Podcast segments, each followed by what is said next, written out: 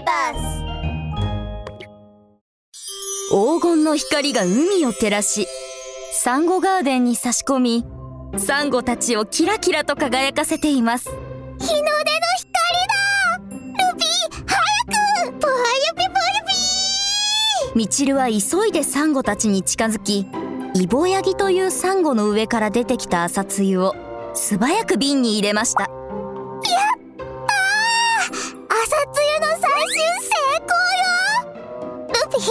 この調子でどんどん行くわよ。バーユビー、バーユビー。ミチルとルピーは真剣に朝露を採集しています。背後にいる一角は二人のことをひっそりと見つめています。あの二人、サンゴ水を作るために寝る間も惜しんで真面目にやっているな。嘘はついてないみたいだな。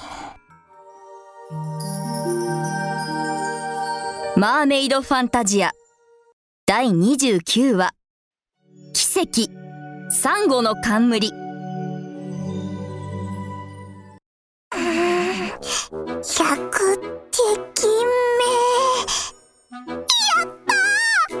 く集めたわ。ミチルとルピーは手をつなぎ、嬉しそうに踊り始めました。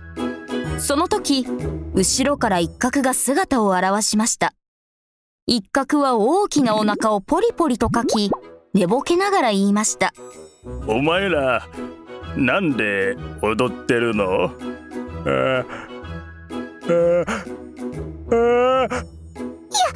しゃみはや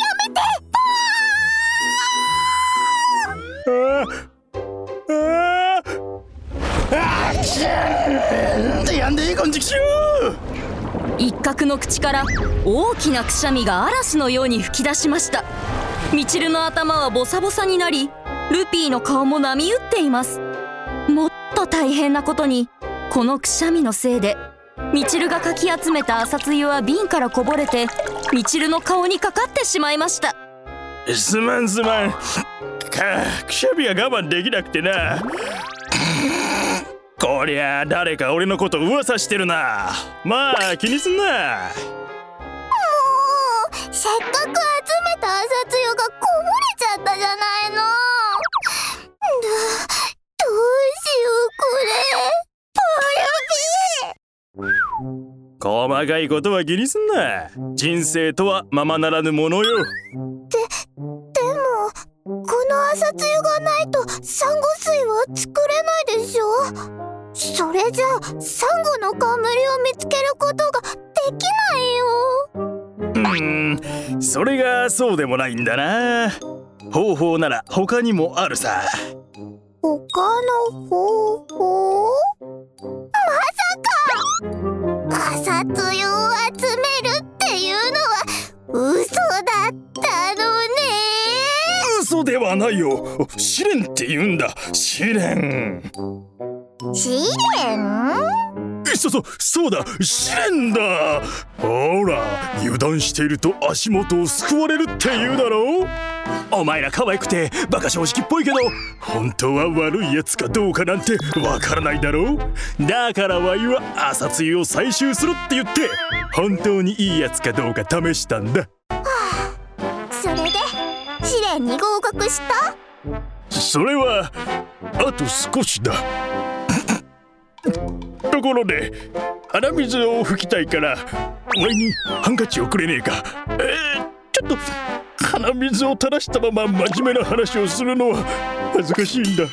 はい、わかったよ。もう。ミチルとルピーは辺りを探し回ると、ようやくハンカチを見つけ、一角に渡しました。よしよし、わいはイケメンの姿に戻ったぜ。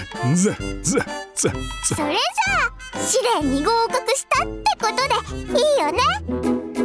それはもちろんだ。お前ら真面目に朝露を探していたし、本気でサンゴたちを助けようとしているのが分かったからな。ほれ、これ。一角は脇の下から一本の瓶を取り出しました。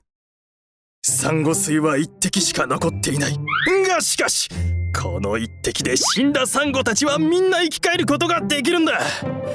ワイもサンゴを助けようとしていたんだが、今生き返らせてもすぐにシロシュモクザメの闇の力に汚され、また死んでしまうんだ。なんでシロシュモクザメを倒さなければ本当の意味でサンゴたちを救うことができないんだ。残り一滴しかないサンゴ水を私たちにくれるなんて、なんて優しいの。感動したわ。そんな泣くなよ。ワイはまた作ればいいんだ。サンゴ水を作るのなんて簡単だ。3種類のサンゴをこうして太陽の光を浴びさせればいいんだ。みちる、なんでそんなにワイのこと睨んでいるんだい？私たちを騙したのね。あんなに頑張って朝露を集めたのに。だから知らんだって言っただろう。こんなことを言ってる場合じゃない。早くサンゴ水を持ってサンゴを復活させろ。一角はみちるたちを外に押し出しました。ルピー、行こう。サンゴを助けて冠を手に入れるわよ。バルピー。みちるはサンゴの冠を見つけることが最優先だと考え、強く瓶を握りしめ、ルピーとシーアビス最大のサンゴ礁、サンゴ島に向かいました。サンゴ島に近づくほど海が暗く冷たくなっていきます。ようやくサンゴ島にたどり着き、黒く陥没しているサンゴを見てみちるは眉を潜めました。どうやらサンゴの状況は前よりもひどくなっているみたいね。シロシュモクザメの闇の力をこのままにしておくと、いつか海全体もこうなってしまうかもしれない。ルピー、私たちの出番よ。バルピー。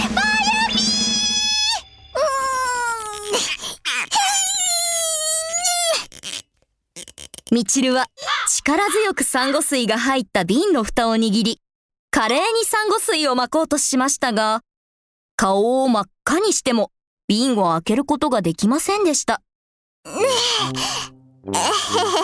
忘れてた。私はクマの実になって力も小さくなったんだ。もうカッコつけるのはやめ。ルピー、お願い。ブルピー。ルピーはヒレにある筋肉を見せつけ、蓋を握りしめるとスポンと蓋が開きました。ルピーが瓶を逆さまにすると、キラキラとした貴重なサンゴ水の一滴がゆっくりと枯れたサンゴ礁の上に落ちました。サンゴ礁から白い煙が立ち上がると、サンゴはゆっくりと根元から鮮やかな色が戻り、枝もまっすぐ伸びて元気になりました。おー、サンゴ水すごい。本当にサンゴが生き返ったわ。サンゴ島にあるサンゴは瞬く間に元気を取り戻しました。その時、突然流れてきた激流によって道が現れました。その道の果てには多くのサンゴが集まり、つぼみのように何かを守っています。何あれ。みちるとルピーは興味深く前に進んでいくと、サンゴでできたつぼみは1枚ずつ開いていき、中から何やら丸いものが現れ、眩しい光を放っています。眩しい。目が開けられない。光が消えてみちるがようやく目を開くと、そこにあったのは冠でした。上にはさまざまなサンゴが飾られていて、この冠には海のサンゴパワーが集まっています。これがあれば倍のパワーを得ることができるのです。これはきっとサンゴの冠よ。熊の実になって魔法も使えなくなったけど、自分の力でお宝を手に入れたわ。白シュモクザメ、必ずあんたを倒して封印を解いてやる。サンゴの冠と魔法の巻貝が徐々に近づくとバチバチ、2つのお宝は小さな電流を出して惹かれ合いました。これは一体何が起きたのでしょうか。みちるに危険が訪れるのでしょうか。次回をお楽しみに。